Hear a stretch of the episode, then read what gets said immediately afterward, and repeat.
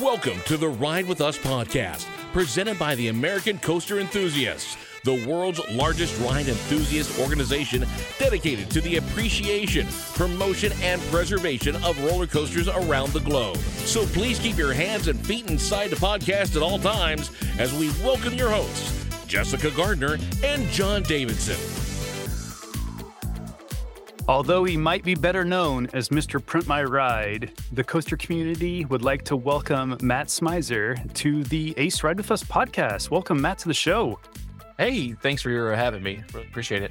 Well, before we start about the models and where we're going, can you just back up a little bit and tell us where your coaster passion started? Yeah, my interest for roller coasters have been, you know, around since I was a little kid. My parents would always take me to Cedar Point, Kings Island, um, you know all the all the major amusement parks near me. I'm I'm from Detroit, so think of like a little radius. I went to Michigan Adventures. Always you know into the coasters, and I was always into you know how they worked from a engineering perspective. Of you know just not necessarily always going on and just like riding them and enjoying them, but also you know taking a look around and seeing how stuff works and you know always I always found it fascinating because there's nothing really like it in the world other than you know at an amusement park and then they all work and function differently because they want to be more exciting than the other one. So I've always been fascinated ever since I was a little and still to this very day. So you're looking at the coasters as you're in line and looking at the lift hill and saying, okay, gets the momentum here and how's that work and how's oh yeah, that's how it started as you know from the fundamentals, and now it's just like okay, what type of mechanisms, what you know type of you know subsystems if it's pneumatic electrical whatever and just kind of really diving into it. Got you into engineering. Yes absolutely. so let, us start there. Let's fast forward a little bit to your college project because i think that might be how i first came across one of your videos and that was i don't know how early in your career it was you can like fill us in but you uh, tackled building a 3d model uh, with a 3d printer uh, yeah, actually, I, I had a bunch of projects and whatnot. Um, I went to Purdue, and actually, my senior design project was making an uh, automated pizza slicer with our team, which was a lot of fun. And then after that, while I was getting my master's degree, I um, you know had access to SolidWorks and was thinking of you know just fun things to do. And I made a 3D printed model, a working model of Invertigo, uh, based off the ride at Kings Island, and I really enjoyed it. And there was really no reason to do that other than I was like, I like you know I see people and this is like back years ago when 3D printing was just getting out there and I had saw I like I saw like all sorts of like different models. I'm like, no one's made a roller coaster. Like, why not just take a stab at it and see what happens?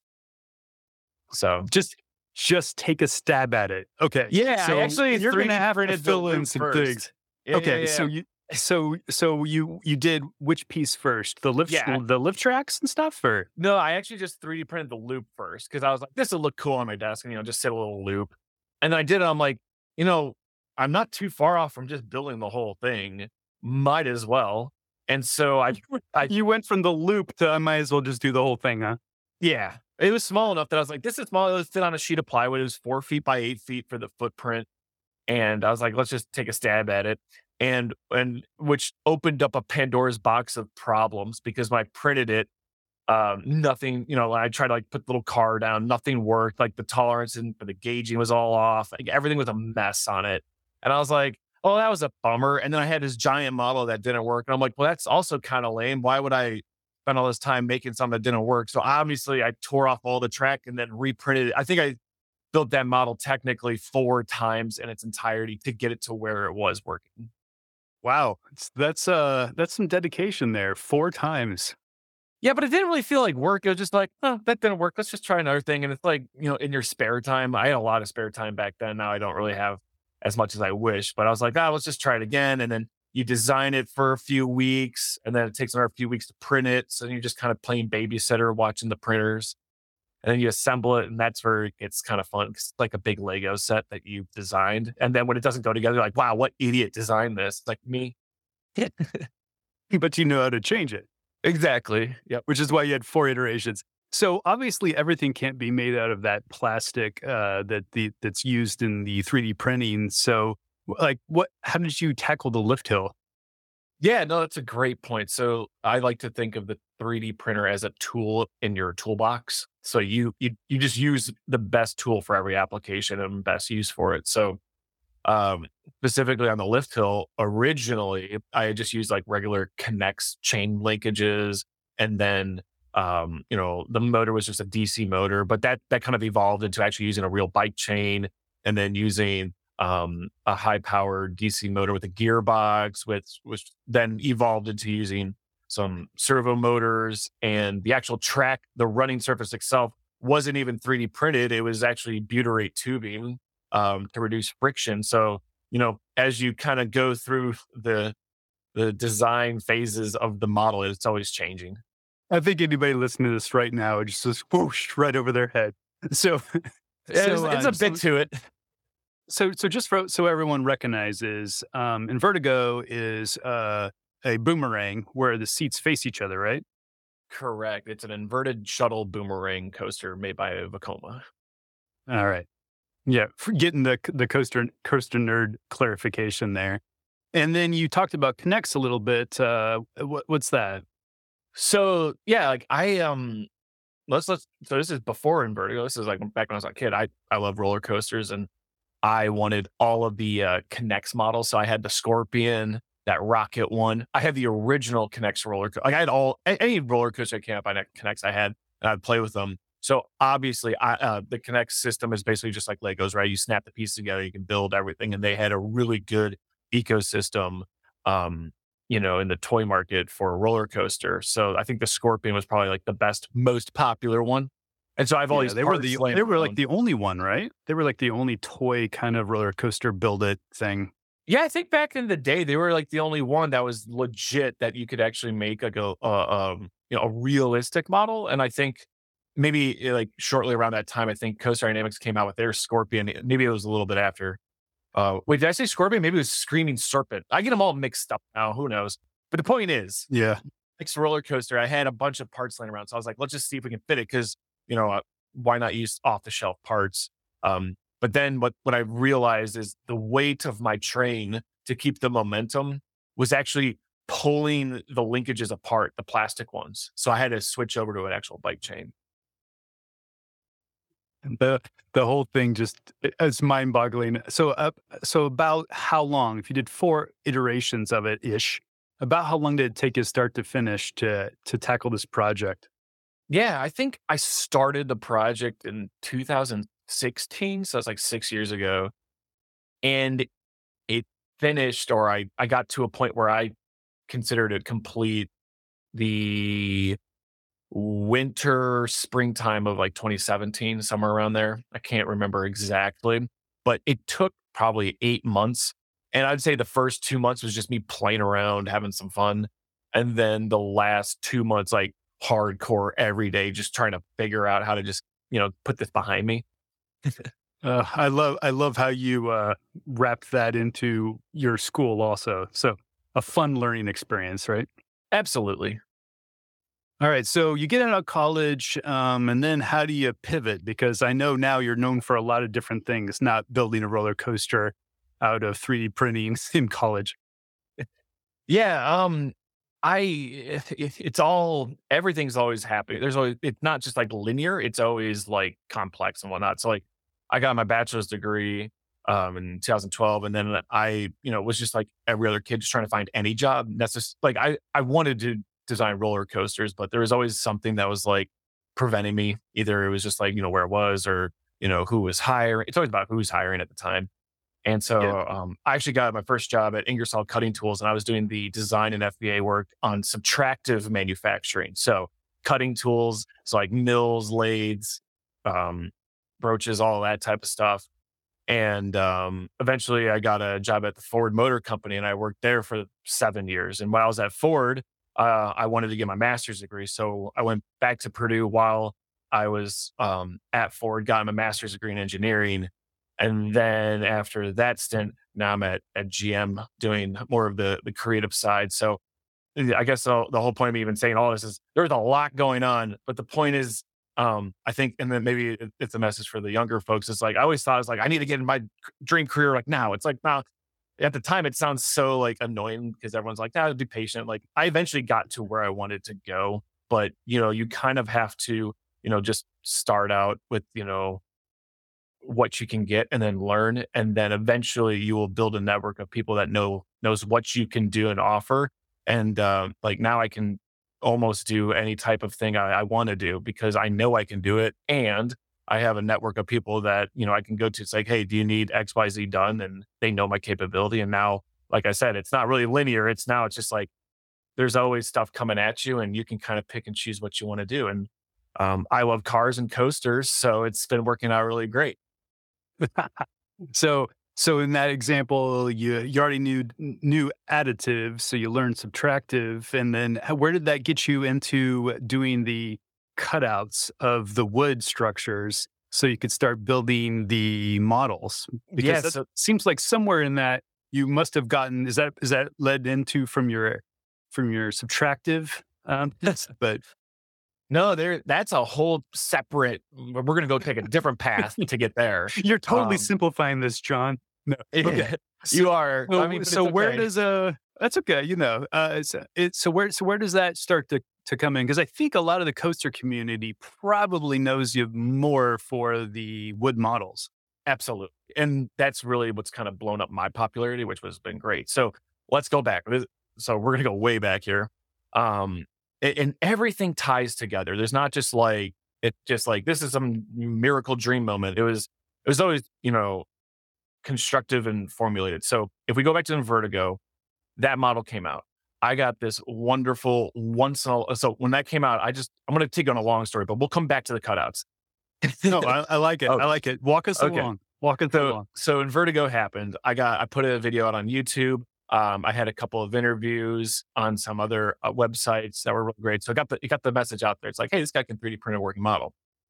Well, I wanted to get a picture of the model next to the real ride at Kings Island. So I reached out to Kings Island and I was like, hey, can I get a picture next to the real ride? And at the time, I don't think they really had um, someone that was actually like like a point contact. I don't, I don't, or I couldn't find one that was obvious. And um, I just went to Cedar Point because there's a really loud and uh, very vocal and prominent figure there. And I was like, hey, uh, can you just get me in touch with someone? And they're like, hey, this is cool, but can you make us one? And I was like, uh, sure.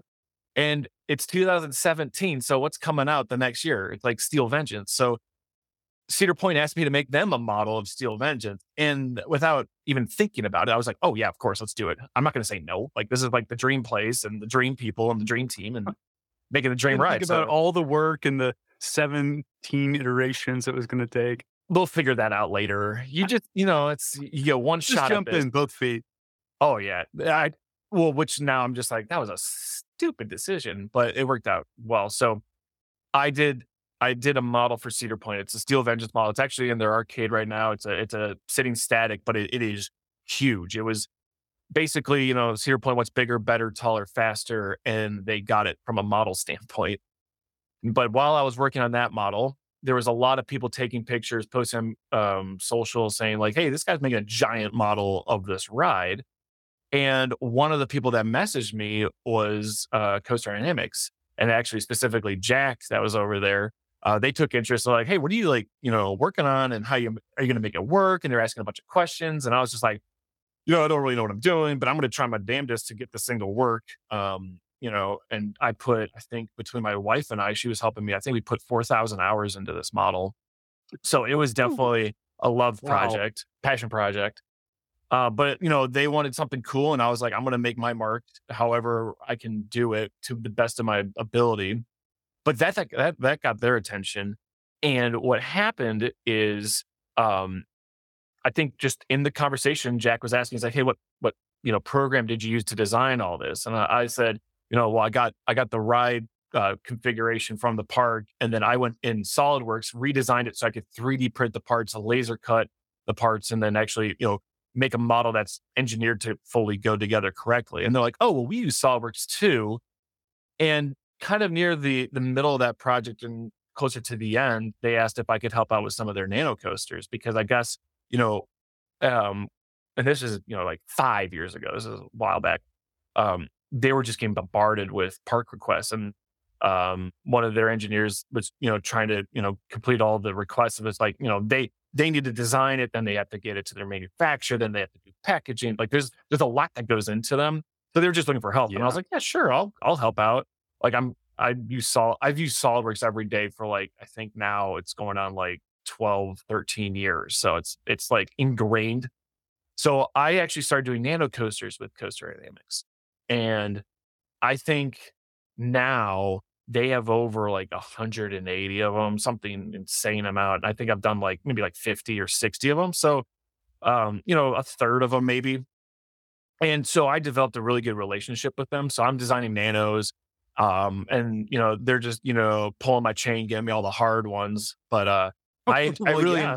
I, I really enjoy doing those. Those are actually a lot of fun. I, I actually did them more so um at the when we were doing them, I was just like, can I at least get like one of the samples? And then I realized I'm like, I ran out of space for all these. Like, don't send me anymore. It's okay. Um, but the point is, I was doing nano coasters for them and I loved every second of it. And then, you know, the the gears started turning where I was like, you know, I want to like start getting back into making models of whatnot. And I actually started making these large scale uh, 3D printed ride vehicles and I was showing those off. And I what what I did is I did a, a 112 scale B&M invert and then a B&M hyper. And I actually took those to a few shows and I actually took it to SolidWorks World and a Formlabs uh, user summit. Um, so those were all over the US and a lot of people saw these models and they were really big, highly detailed, all 3D printed. There's two things that came out of that. One is how like, and these are not even coaster people. These are just like normal engineers, you know, scientists, CAD designers, you know, all those people. They're like, hey, how much would you charge for one? And how can I get one of those? And I was like, oh, well, this is like 3D printed. And if I was to put a price tag, like just for like one car, I'd say like $500 because of all the design time, the, the material cost. And these are printed on like, you know, SLA machines that take, you know, the expensive resin. And I was like, dude, just the amount of labor that goes in, like these are technically priceless. Like I don't even want to make another one. I'm just showing, you know, it's like the real thing. It's like they're just so expensive and just so unique. You don't mass produce them. Well, when I was at SolidWorks World, one of the uh, people next to me was like, you know, well, if it's so expensive, why just use a laser cutter? And I was like, you, you're onto something. And so at the conference, I think we're down in Texas. I went to my hotel room and I just sat there on my computer and I redesigned that hyper car that I had there. Three, I just redesigned it to be laser cut. And then we fly home and I laser cut one. I was like, this is so cool. And and wood is way cheaper than 3D printed materials. You can laser cut way faster than um, you know, 3D printed. 3D printing is a really slow process. And I was like, dude, this is sweet. So then I did a hyper, I made a PTC car, and then I'm already working with Coaster Dynamics on the nails. I say, hey guys, what if we not only offer the park a layout of the the ride, but now you have the ride vehicle as a snap together model. So you still are constructing the ride in a different medium with um, you know, a different, you know, aesthetic to it. And uh, yeah, Jack was like, yeah, let's let's float it to the park. And then I think I think he, he went to Cedar Point because I think I had a, a Millennium Force one because I love Millennium Force. I obviously did it, and they're like, "Yeah, let's let's do this." How, like, what when do we get them? Like tomorrow? Like they were on board in a second, and that is really what started the coaster okay. cutout. All right, all right, you got to slow so down that, just a tad, right? That's how we got so here. go go back to the laser cut. So when you wrote, you're you're on the plane, you're heading back. What what size model did you do the first cutout on? Because to picture everyone's in your head, are we talking like a small, or are you talking like a full eight eight by four foot sheet of plywood? So um, yeah, let's let's talk about that. So for the cutouts, the ones that are sold at the parks and the gift shop, like it, this is the cool oh, thing is we t- you don't you oh, don't use the full sheets of plywood for the one that they sell at the uh, gift shop. Yeah, well, that actually. So after that, you know, let's go back talking about Cedar Point being bigger, better, faster. So they wanted big ones, like huge ones to like draw people in. So I was like, hey, you know, we fit ours on a six inch by 12 inch sheet of wood. And I was like, if you, you know, just blow that up eight times, that's, that fits on a sheet of plywood. And I was like, and so if you blow it up eight times, we're at one eighth inch um, plywood, then it's obviously one inch. So I got a bunch of sheets of one inch plywood that are you know, full sheet, threw it on my CNC router, um, that can fit Okay. five by 10. And then we just went to town, just routing out the same path as the laser cutter. So basically, we did a giant one the same way you would make a little one. And then the only difference is I glued it together to hopefully keep it, you know, all in one piece. And those are at Cedar Point. I know that there's a Steel Vengeance cutout, giant cutout in the gift shop next to the ride. There's a Millennium Force one on the Frontier Village. And then there's a Maverick one in their gift shop by the um uh the ride photo booth. So those things were a lot of fun. And I think the park was like, we'll put these out there and people are gonna buy them. I'm like, no one in their right mind is gonna buy them because these things weigh like think about it. Each one takes four sheets of one inch Right. thick plywood. And I think each sheet of plywood like 60 to 70 pounds. I'm like, each model is over 200, 300 pounds. I mean, you can't move the thing easily. Uh, But you might have Um, a coaster, but they're a coaster bar that wants wants a one for their lobby or something. if a coaster bar Mm. wants one, contact me. We'll see what we can work out. I've had I've had a few people ask me. The problem is, is it it takes a lot of time on the router, which um, I don't mind doing. It's just uh, one of those like I just got to be fully committed and and roll with it. So you yeah, you probably do it. So You'd- how- you'd be how- like the one person You're talking like two, three days, or No, I think those models took like two to three weeks um, because the router is Wow. slow. Yeah, you're cutting through like one inch thick material. So you have to do multiple passes per part. And then once you get the parts out, I like to just sand them and kind of finish them up. And then um, instead of them snapping together, um, you, you don't want this giant thing falling apart. So what I would do is get wood glue and make sure it's all glued together so it's not coming apart. So like it's very labor intensive. And this thing is almost it is so close to being like one to one scale so think about putting together an actual ride vehicle full size like that's what you're really dealing with so you can't do it in like a day it's like week like a week or two Okay. it's almost like the off season at a park where you're like doing maintenance on a ride you have to throw it all back together Uh, well, anybody who's tried to put together some of those nano coasters can probably only imagine in their head what it would be like to try to put together one that's near life size. yeah i know right everyone's just like my fingers hurt it's like yeah my hands hurt and my back hurts and like you know anything else you put together All right, so so going back before we leave the um, coaster cutouts. So you said you've done fifty. So when so you started just introducing the ride vehicles also, and and yeah uh, so it kind of just yeah. branched off from there. Absolutely. Yeah. So like the 50 was like the the nano coasters and and I've lost track now, but that was where we were at the time. And I, I've kind of stepped away from that because I, I really am invested in the coaster cutouts. The coaster cutouts, I need to double check because I think I counted at one point where we're at. But really once the once the floodgates opened, like I was designing like every night until actually all like all nighters going crazy because I was like, we need to we need to hit this hard while the iron's hot because Oh yeah, what's going to happen is once everyone starts getting these, the the fire will kind of dwindle a bit. But um, I, cou- I couldn't even put a number on how many. I think I have like a picture on my Instagram of like all the the box arts we had at one point. I got to go count those. I, I can't remember off the top of my head, but uh, yeah, we went crazy with the cutouts, and we went to all the parks and started. You know, you know, I'm started methodically. It's like if you have a nano coaster, why wouldn't you want a coaster cutout with it? So you have the no layout of the ride. easy upsell, right? yeah, then you have the ride layout. And the cool thing about the coaster cutouts is they're all made at Coaster Dynamics in Virginia. So it's all American made, um, which, you know, I think is very cool for two reasons. One, um, you know, bring back US manufacturing, but also two, we can turn them around really quick. So if we get an order, it's really waiting for me to design it and then getting everything set up for production to get it to, you know, Jack and his team to go and make them. So we can turn around things really quickly.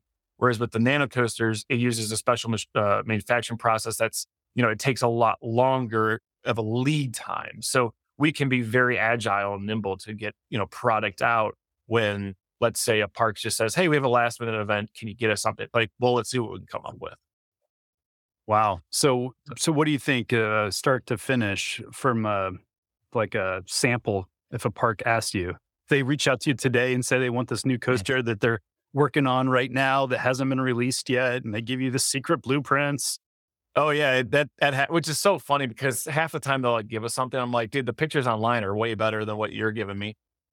but um, the, yeah, like I would say it, it's a learning process because if you were to ask me like I think when we started this, like in the pandemic, like two years ago, it was like, hey, we want to do XYZ ride. I'd be like, okay, first I just have to think, how do I put this together to make it look aesthetically pleasing? And how do I make it not only aesthetically pleasing, but how do I make it to put it together? And a lot of things we learned is like, you can't have like, there's like now guidelines in my mind of like, well, you can't make parts too skinny because they'll break. There's inconsistency in the wood. Wood's a raw material that, you know, you know, forms naturally. So it's like you can't always get a uniform product, like, you know, material like acrylic, which is always the same mm-hmm. density and everything. So there's a lot of factors. So like when we first started, it took a long time. It's like, what am I doing?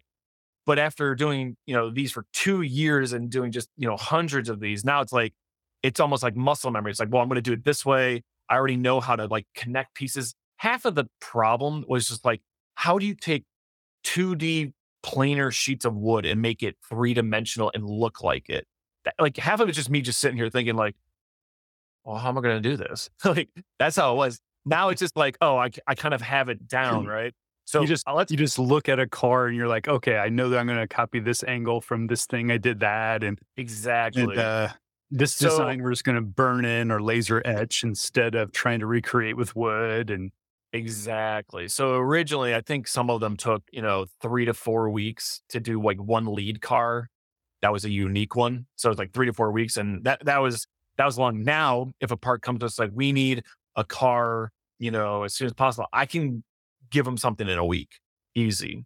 Um, and that that's just mainly because we've done so many. It's like, well, I already have done a million B and M's, a million Intamins, a million PTCs. Like, um, we just got you know a Mack, Gerstlauer. Like, I'm almost running out of manufacturers. So it's like you take like the chassis or the frame of it, and then you're just kind of tweaking the nose, tweaking the zero car. Um, you know, you you kind of already have a foundation to build off of you know the gauging, you know how you're going to put parts together. So there, there was so much learning and so much work that was done originally that was like, dude, I went from three to four weeks of just like, I'm working just as hard. It's just faster to turn it around because you've already done all that legwork before. Yeah, but it's but, similar ride vehicle as one you did over here, and you can kind of exactly re sorry, not steal, reuse your own model, right? Exactly. Yeah, you're just reusing. But then see this this is limiting because now, as I said, we've done so many that parks are like, well, what's the next thing what we do next? And then you get these crazy things like, let's go back to Cedar Point because they just always want to be better than everyone else. They come in like, can you do like a Millennium Force lift hill? I was like, what? They're like, how you want me to do that? Um, but I love Millennium Force. It's my favorite ride. So like, we're gonna make this look good. So we, uh, we've made a giant coaster cutout of the lift hill that you assemble and there was no reusing anything. That was all from scratch, limited edition, and it is it's big, it's prominent, and it it just it kicks butt. Like it sits on your desk, and it's like that. There it is. It's like giant model, and then you get other parks that are saying, well, what else can you do? And next thing you know, we're doing we're doing boats. This year we had it's like the year of the locomotive. We have locomotives coming out. Kings Island's got their locomotive.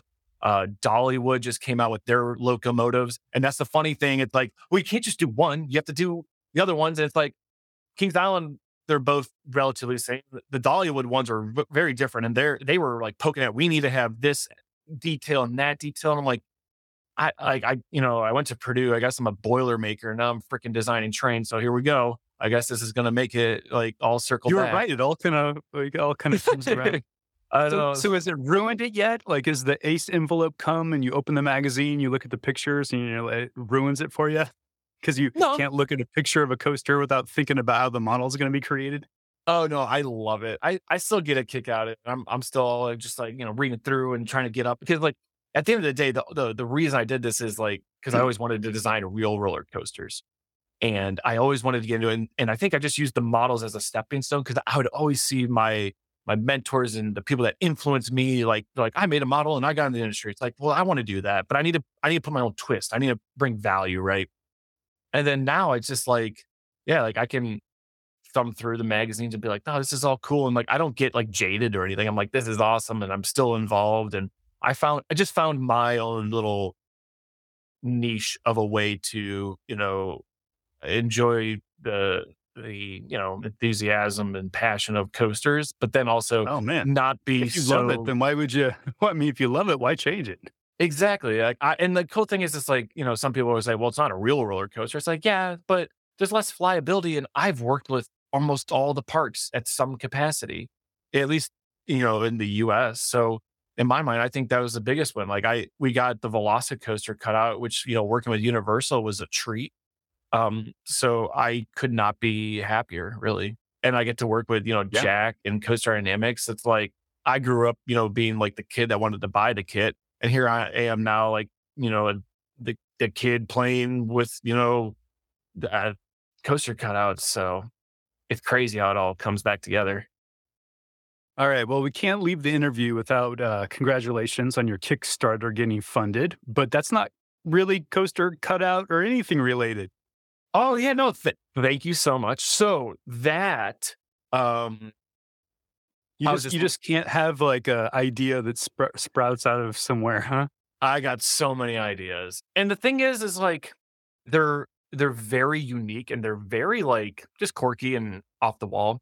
So yeah, uh, uh, what happened So let's was talk about the restraints real quick. Yeah. Your Yeah, restraint pro- Kickstarter.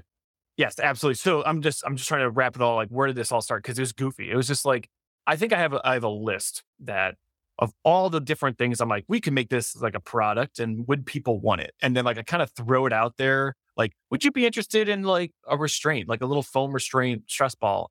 And someone was like that's ridiculous. Of course so. And I was like okay. And um what I did is you know it, it all kind of just you know builds off itself. So I I went to a supplier that makes stress balls and I was like, "Hey, can you make like a unique one if I gave you a CAD design?" And they're like, "Sure." So I gave them the CAD model and then they came up with a a mold, a tray, all of the the manufacturing, you know, the equipment that they needed and they're like, "Yeah, here, we can make you a few samples."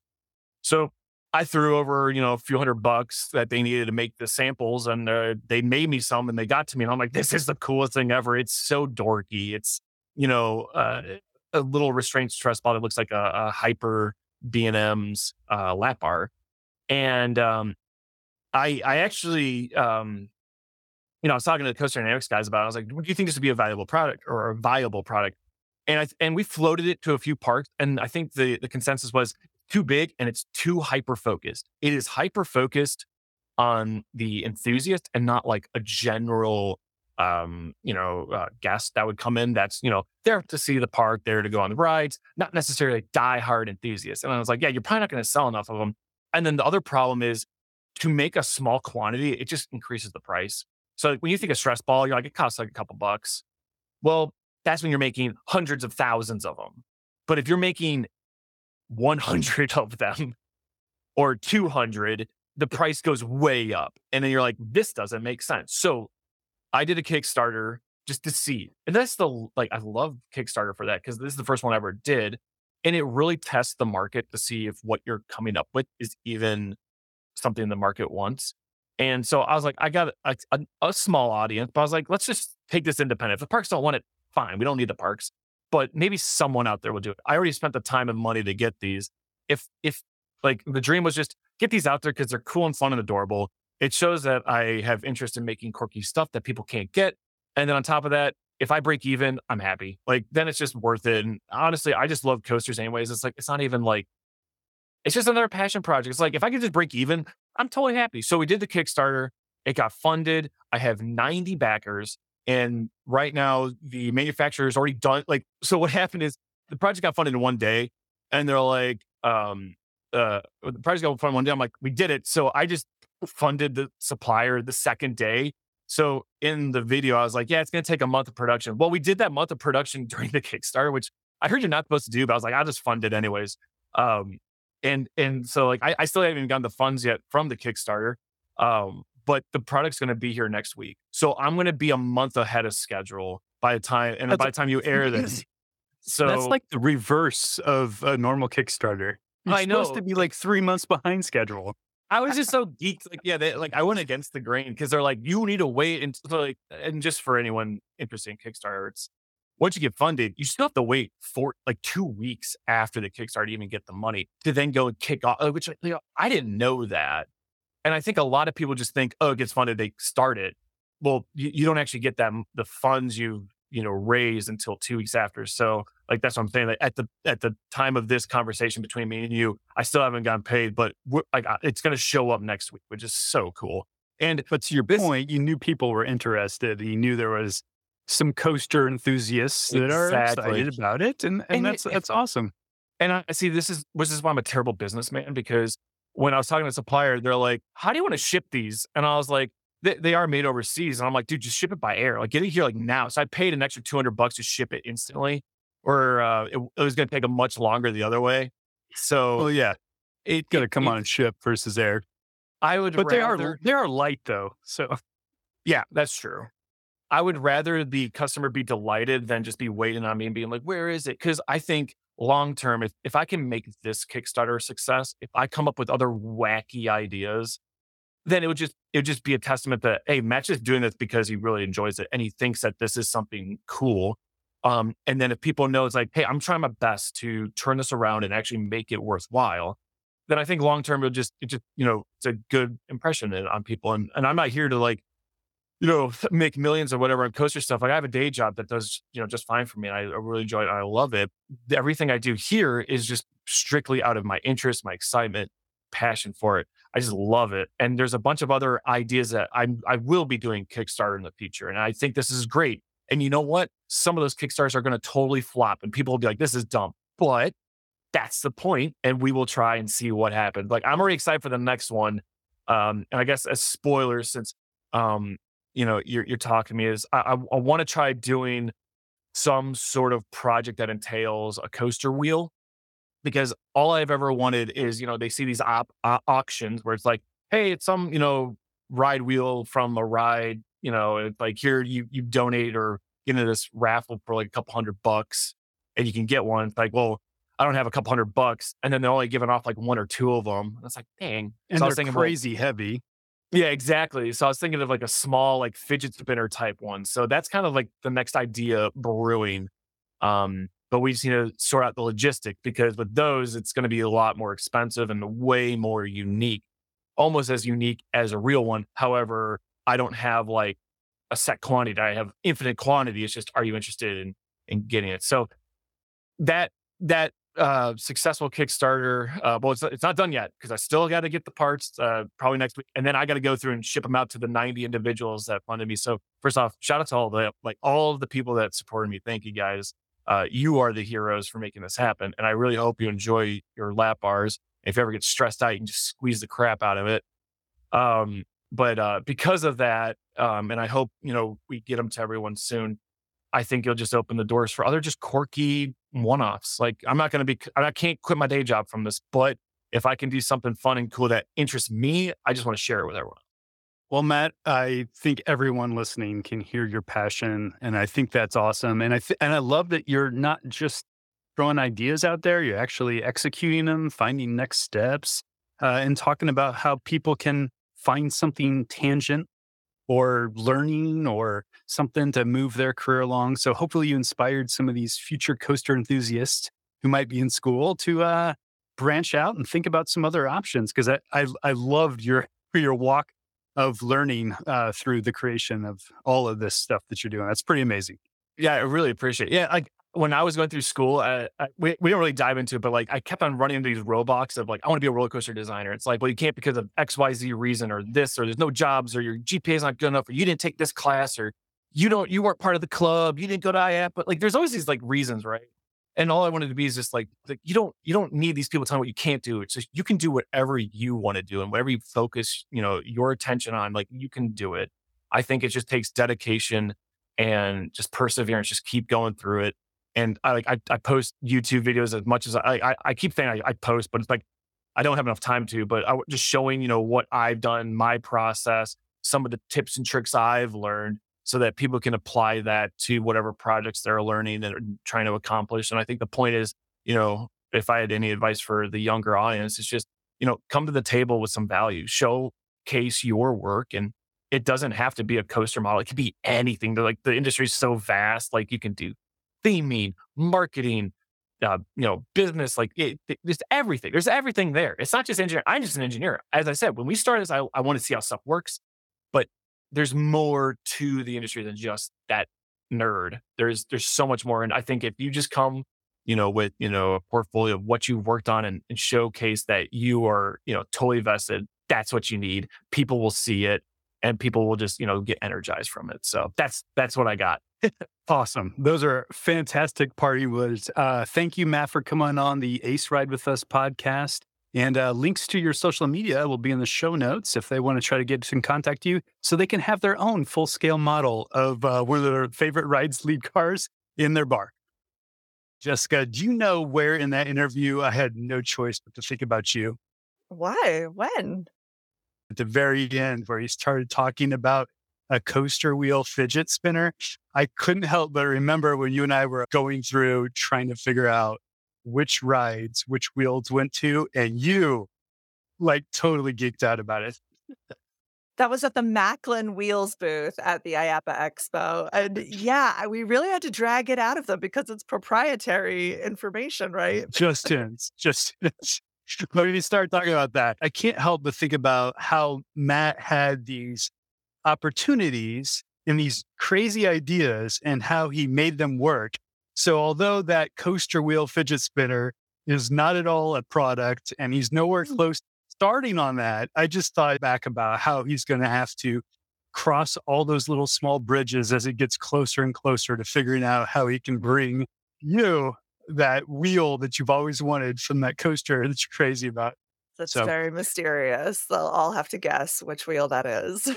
well, I mean, I didn't have any wheel in particular, but I just remember you were talking about all of the different rides for all the wheels. And, and it's just funny because, like, for us coaster enthusiasts, who would ever in their right mind think that we, we would actually want a wheel off of a particular ride or a particular coaster? But um, what do you think the percentage is? Think well, we want to make sure that the coasters have all the wheels they need first and foremost. but yes, I very much was fascinated by all of the different kinds of wheels at the Macklin booth and learning about um, what type of ride manufacturers use what type of wheels. And yes, I definitely we think you got to hold them and like mess around with us. So yeah, it was really cool. So no no used wheels, listeners. No used wheels. All just models of ones that they actually use. Duh.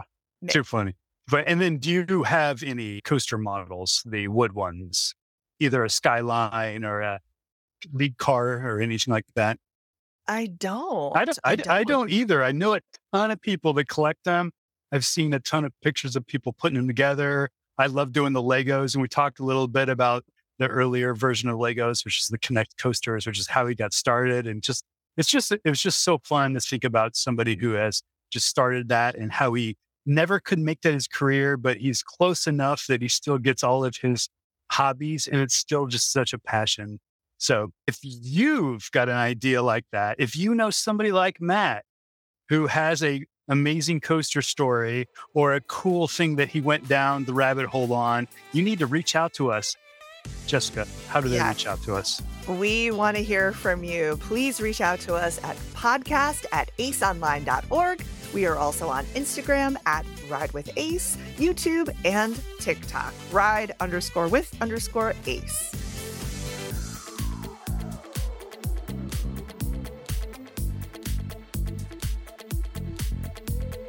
Ride with Us is produced by the American Coaster Enthusiasts, a registered 501c3 organization. Visit aceonline.org for additional information, and we will see you at the parks.